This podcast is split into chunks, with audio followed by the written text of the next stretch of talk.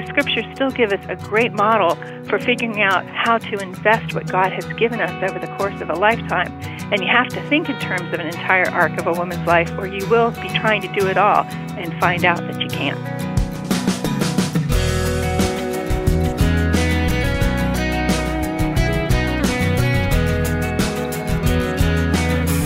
Hello, and welcome to this week's edition of First Person. I'm your host, Wayne Shepherd. Today, I want you to meet Carolyn McCulley, the author of several books, including The Measure of Success Uncovering the Biblical Perspective on Women, Work, and the Home. You'll meet Carolyn in just a moment. This program is a weekly conversation with people who have encountered Jesus Christ and placed their lives into His hands, submitting to His purposes. Each week, we feature a different story, and they're all available to you online at firstpersoninterview.com. Just click the Listen button for the complete archive of past programs. Again, that's firstpersoninterview.com. Well, Carolyn McCulley is an author and filmmaker who has a wonderful story to tell herself of turning to Christ as a young adult. As a single woman, she's given a lot of thought and study on the issues women face in the workplace and at home. Her book is titled The Measure of Success, and when we spoke, I asked her to begin by giving me the highlights of her own faith story of coming to Christ. I'd love to say it was my decision, but actually, God came after me. And that part of my testimony is very encouraging to me, and it's encouraging to other people because um, I was that typical prodigal teen and a young adult. And so I know that I am an encouragement to many people that it is possible for God to grab you as an adult. My mom was faithful to take all of us to Mass. I was reared as a Catholic, but I didn't have the ears to hear the gospel at the time. And um, but I'm very grateful to Mom for the foundation that she gave us in the basis of going to church and having that experience and being instructed in the things of the Lord. And um, so I had a brief encounter as a teenager with a very unbiblical form of a Pentecostal church, and um, very very much into the prosperity gospel and into other um, topics that weren't focused on the gospel.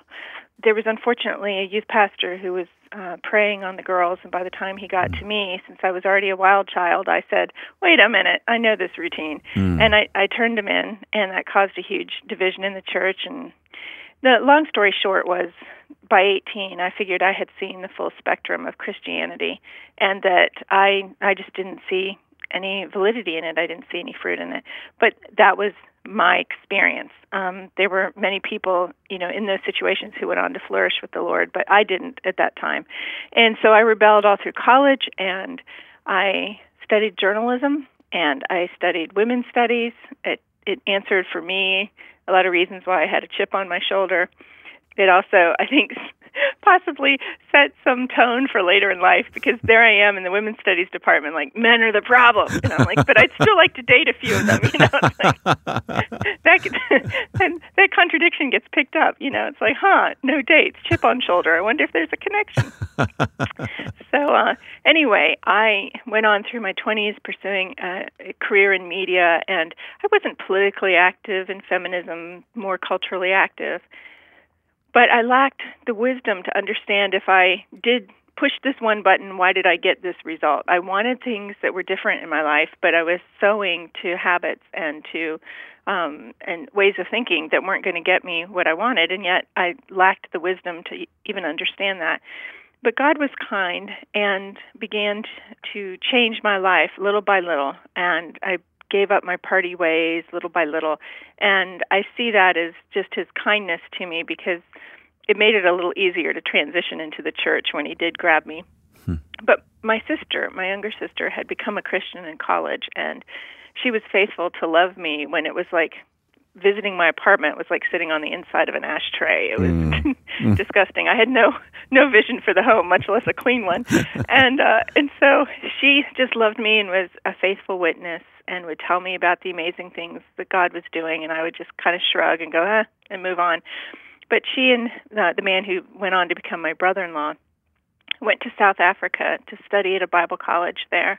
And this was right before my 30th birthday and I thought, you know, if somebody goes abroad, it's my policy to scrape together my pennies and go. And you know, it's the best way to visit. So I decided to treat myself to this trip.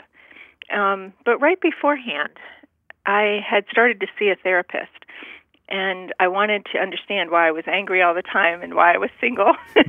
was there possibly a connection?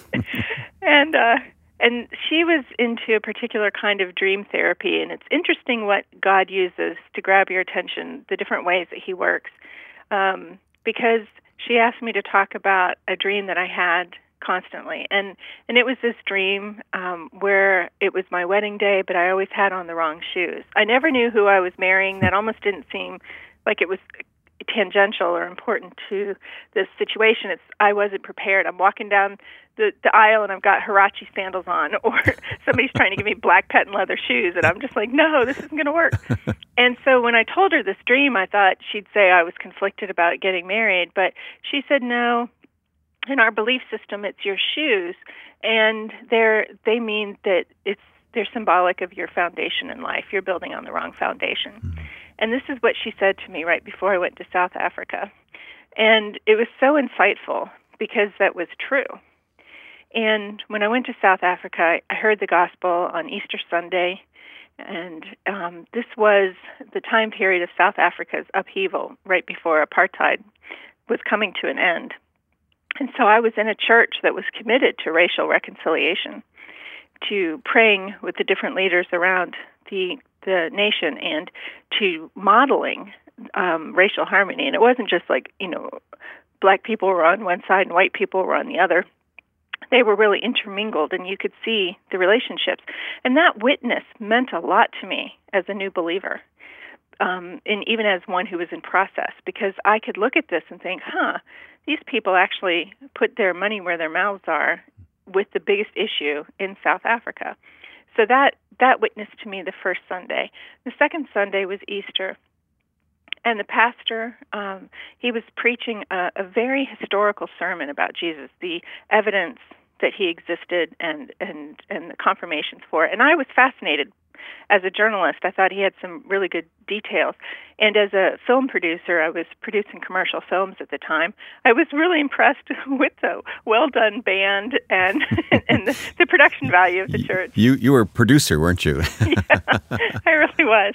And uh, they had this band had just released uh, uh, uh, a, a, a, a recording on Hosanna Integrity called Rejoice Africa for anybody who might be an old timer like me and remember that. So these people were top notch musicians, and so I enjoyed it. Um, um, and in the white noise in my brain during the trip, I kept hearing the lyrics of the song "Ancient of Days," mm. um, and that every knee will bow. And and so that line just kept coming back to me. And so when I heard the gospel, given my background at, at when I was a teenager, I knew to expect the altar call, and I wasn't going to go forward. But I was busy crying, and you know, like you think you're being subtle, but everybody's looking like, oh, God's working on her. tangentially, but I had just started using Retin-A to try to clear up my skin, and the doctor didn't tell me this is going to make it far worse before it gets oh, better. Oh. And so I was absolutely cretinous, and I felt like my sister was saying, "Oh, here's my sister from America," and I'd be like, ah, you know, here I am. I didn't want to go forward because my face looked bad. so I wasn't going to go for that reason, and I wasn't going to go because I wasn't willing to submit. I knew what going down for the altar call meant, and I wasn't ready for it. But the Lord sent this guy from a, now this is a huge church in South Africa. It sat 7,000 people at a time. Wow. And sent somebody from the far corner of the church to come and pray for me. And and he prayed some very specific things to help me to understand that this was God. And I thought, uh oh, he is after me. So for the remainder of the trip, I simply asked my sister and brother in law, you know, what about this and what about that? And they'd had a sense in prayer before I came that God was going to do this work and that they were to be quiet and stay out of his way, which was good because my brother in law is a good salesman. And if he tried, tried to twist my arm into yeah, the gospel, you would have run the other way, wouldn't you? I yeah, yeah. Certainly would have resisted him. So that's that's how I began my journey of backing into the kingdom of God. It took a good six months, I would say, um, before I was willing to really identify. I remember holding my Bible um, in such a way that you couldn't see the gilt edges of the book, so other people wouldn't, you know, know that I was actually carrying a Bible. I was, you know, backing into it, trying it, willing to do it. Um, the church I ended up finding there, people misunderstood the story about me becoming a Christian in in Africa. They thought I was a missionary. So when I would say whack things like "Wow," and I didn't even know that was in the Bible, people were like, "I thought she was a missionary." and so it was a really interesting time. But the Lord grabbed me then. Um, there were some immediate changes in my thought processes, and others that took uh, a slower amount of time. Um, but that I met with the senior pastor of that church in South Africa before I left, and he looked at me and he said, "God is going to use you in the media." Hmm. And I thought, well, that's a no-brainer. I just told you I was a film producer, but I I didn't realize um, the extent to which God would. I mean, it's it's a privilege to be working in any career. It's a privilege to work um, when you have the opportunity to write books for Christians or to make films about what Christians are doing. Um, that is a privilege, and I am grateful for it. But it was it was actually my work along the years that was God's crucible of sanctification. So I'm glad I had the faith to keep going. In a moment, we'll continue this conversation with today's guest, the author of The Measure of Success, Carolyn McCulley. First Person has partnered with Mission Aviation Fellowship to make available to you a free copy of the classic book Jungle Pilot, telling the life story of early missionary aviation pilot Nate Saint and the pioneering work of MAF. I've narrated the special audio edition of Jungle Pilot, and a free download is available at firstpersoninterview.com. Your whole family will enjoy listening to Jungle Pilot. To download, visit firstpersoninterview.com.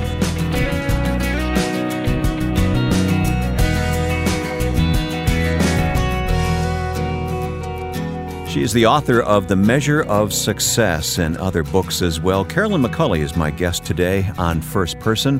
And Carolyn, already you've prompted so many questions in my mind that I want to ask you, and I want to get to the heart of this book, The Measure of Success. But first of all, you, as you've indicated, you're a filmmaker, and I've seen some of your work. It's, it's outstanding. And tell me about that today and, and your calling to film. Well, thank you for taking time to look at the work and also for your encouragement. I have never really left a love of show and tell. I encountered that in kindergarten, and I was like, "This is my thing. this is where I'm going to be, show and tell." and actually, one of my earliest memories was pulling together a group of kids in in kindergarten, and um, uh, sometime around that time period in the neighborhood, I was around five. I wrote out a little play directed it, produced it, took it to all the neighbors' porches, and charged them 25 cents to watch. And so I've been kind of doing the same thing ever since. Profit margin's about the same too, which is a little scary. You've used that line before, I can tell. That's great. Well, I know filmmaking is an important part of what you do. Um, you have remained single these years, and that's a part of your testimony. And I mm-hmm. want to talk to you about this issue of, of biblical womanhood. I understand it was your pastor who encouraged you to start thinking and writing along these lines. Yes, it was. Um, my pastor, actually, I've had many champions in Christ who have laid before me burdens um, and challenged me to write on various topics. So that's been a real encouragement to know it's not something that I have tried to pull together simply to advance my own thoughts, but because somebody else saw a need, a ministry need. My first book was on being single, and for the record, it's not something I've chosen, and I haven't chosen to be a career woman either. It was following the providence of God. Absolutely. Um, he showed me that it's so easy, especially in our churches, to identify with an adjective over a noun, to see yourself as single rather than being made a woman in his image. And the, the Bible's emphasis is on being made female to reflect something of that in the Lord. And that there would be different seasons for women. Some of us um, will not change. You know, you'll remain single, but a lot of women start single, get married, and single again. You know, through the unfortunate circumstance of widowhood, and that status isn't what defines you. It's your relationship with God is what defines you. So my first book the unfortunately titled "Did I Kiss Marriage Goodbye," which I never thought after, until after it was published how that took so much boldness to read that in public. But anyway, um, it's you know it was an exploration of what it means to be made a fruitful woman in every season of life, but with a concentration on singleness, and that you're not in the waiting room of adulthood. you know, you are called to be fruitful even in that season. Hmm. And it's interesting to me how God uses our past uh, and uses it for His glory throughout our life. I mean, before Christ, you said you were involved in women's studies, and I'm sure you were steeped in all of that. And yet, once you're redeemed, you bring that to bear, you know, the Bible to bear in all of that. It must give you a very unique perspective. Uh, it did, I think. I don't know about unique, but definitely an unusual perspective and a, and a burden as well because I wrote my second book, Radical Womanhood, to be the book that I wanted to have as a new believer, that explained all the things that I had been taught in school and through culture, and and one perspective on women, and then compare and contrast it with what the Bible had to say. And that's still my spiritual Achilles heel, if you will. If I'm going to get tripped up, I'm going to be tripped up over issues of pride and um, ambition, selfish ambition, not necessarily ambition for God's glory, but ambition for my glory. Um, and those issues that are at the root of some of the issues with feminism. But I wanted to be intellectually fair too, and to say, you know, people saw early on, they saw a lot of historical wrongs, things that needed to be corrected. It's just their solutions. Their worldview drove them to develop solutions to those problems that were anti God. And I, I feel that sometimes the church isn't fair in saying that, yeah, there was a lot of wrongs being done to women. Unfortunately, if we had responded with a uh, good gospel grace to some of the situations, they might have changed. And they did in certain quarters, certainly. Christians were leading the way in issues like abolition and um, child labor laws, etc. But when I went back and looked through the history, um, I understood that you could accurately look at a situation and see a wrong but it's your worldview that will drive the solution mm-hmm. that you offer. And so when when women would see women being um, discriminated against, legally discriminated against, culturally discriminated against, abused, and so they would see that as being justified by God and then move away from God. I thought, no, that's exactly the opposite of what I see in Scripture. So that's what I wanted to offer in this book, and it was really written to my myself as a new believer, so that people could understand these challenges. Now, this book is called The Measure of Success. What is the measure of success? We unfortunately won't have enough time to really do it justice, but I, I want to get a quick answer, and, and we'll encourage listeners to go read the book. The measure of success is an answer to our culture's current struggle on how women should be productive. And it is divided into three sections. The first is the history of, of work, because it's really important for us to understand that as we look at the scriptures that address women's productivity and women's work in the home, that our understanding, our modern understanding, is very different from what the vast uh, bulk of humanity would have understood and or experienced. It was after the Industrial Revolution that the location of women's productivity split. Hmm. And the home became not a place of productivity, economic productivity, but of consumption. And that's important for us to understand because we are still called to work. So the second segment of the book is uh, addressing the theology of work for women because work is not a curse. It was something that was given to us in the garden to do, to work with God, to bless His creation, and to love others. And the third section is on the life cycle of work because of these factors that we are called to be productive for God's glory, but because of what's happened throughout the course of history, it takes incredible wisdom to try to figure out how to do it now, hmm. to to live lives that are seeking God's glory in the face of so much cultural pressure. So, my collaborator, Nora Shank, and I really hope that this book will be an encouragement to women in different seasons of life those who are starting off in their 20s, women who are starting the second chapter of life in their 50s.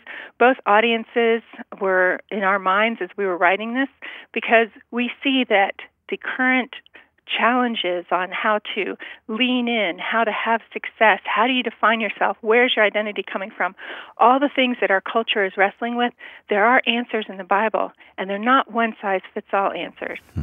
So we hope that it's a great book of encouragement for women. If you could change one thing about how the world looks at women, what what would that be? What what would you change if uh, if you could? Oh wow. That's a big question, and no one's ever asked me that before. There are many things that come to mind, but I think perhaps the preeminent thing would be um, the objectification of women mm. because obviously we have such a huge problem with human trafficking and sex trafficking around the world. But that's rooted in seeing women as second class citizens and as as tools for pleasure rather than creatures made in God's image. And so that's an evidence of the sin that runs rampant in this world. But when I look to the accounts of Jesus interacting with women in scriptures. I'm always encouraged that he never viewed women like that. He was always encouraging of the women around him, his yeah. Isn't it, isn't it interesting that, that uh, women always felt safe around Jesus, didn't they? Yes. Even the women who were condemned by culture, they felt safe around him. That offers such great hope to us today. Carolyn, we have just a moment left, but I'm sensing in these books that you've written, that you've talked about here today, that there is a progression to them, isn't there? Very much so. The first book really was looking at the foundational issues of what it meant to be a woman in God and framed through the lens of singleness. And the second book really was looking at what is our role in the home and why feminists thought that being in the home was such a second class job and um, the roles of being a wife and a mother and um, and what the impact of the private sphere, which is what I prefer to call the home, so that we don't confuse it with the four walled structure, but the private sphere of the, the home is the place where God rewards things that the marketplace does not. And the investments that you make in children and neighbors and elderly and caring for the disabled and serving um, in capacities that don't have an economic uh, price tag to them, those things are precious to the Lord and why we came to, to denigrate them. That was really the, the exploration of the second book. But in that, I realized as I was doing that history, wow, our understanding of the home is completely different from what history did. And so it led to the third book, which was something my pastor wanted us to have as we were planting a new church, to look at what does that mean for a woman to work? Because that's obviously a very sensitive topic in our culture. And so it forced me to go back and look at what Scripture had to say about this and bringing in the understanding that I had of how the home had changed to understand why it's so challenging now for women because the location of our economic uh, productivity and our work as a parent used to take place pretty much in the same location, but now often in multiple locations, and that's the stress point for women. But the scriptures still give us a great model for figuring out how to invest what God has given us over the course of a lifetime. And you have to think in terms of an entire arc of a woman's life, or you will be trying to do it all and find out that you can't. What does Christ mean to you today? I feel like I'm in a turning point in my life and that He is making me look more and more into the new heavens and new earth and what's to come, and really finding myself to be identified as a pilgrim in this life. And I feel like now He's making that clearer than ever. If you if you see it in through the eyes of faith, you'll realize that you can be evergreen, as the scriptures promise us, as we're rooted in Christ. Evergreen, even as our bodies are, are falling apart. Our first person guest today has been author and filmmaker Carolyn McCulley. In addition to her book, The Measure of Success, she has written Radical Womanhood, Feminine Faith in a Feminist World, and Did I Kiss Marriage Goodbye? Trusting God with a Hope Deferred. We'll place additional information and links to Carolyn's website at firstpersoninterview.com. Again, that's firstpersoninterview.com. And looking back a few weeks, the free download of the audiobook Jungle Pilot is still available at firstpersoninterview.com. Just follow the links to download a free copy of the life story of martyred missionary pilot Nate Saint.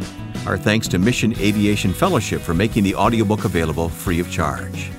Next week, you'll meet a young man who is a chief digital officer specializing in helping ministries. Plus, he's a pastor. You'll meet Shane Norman next week. Now, with thanks to my friend and producer Joe Carlson, I'm Wayne Shepherd, inviting you to join us again next week for First Person.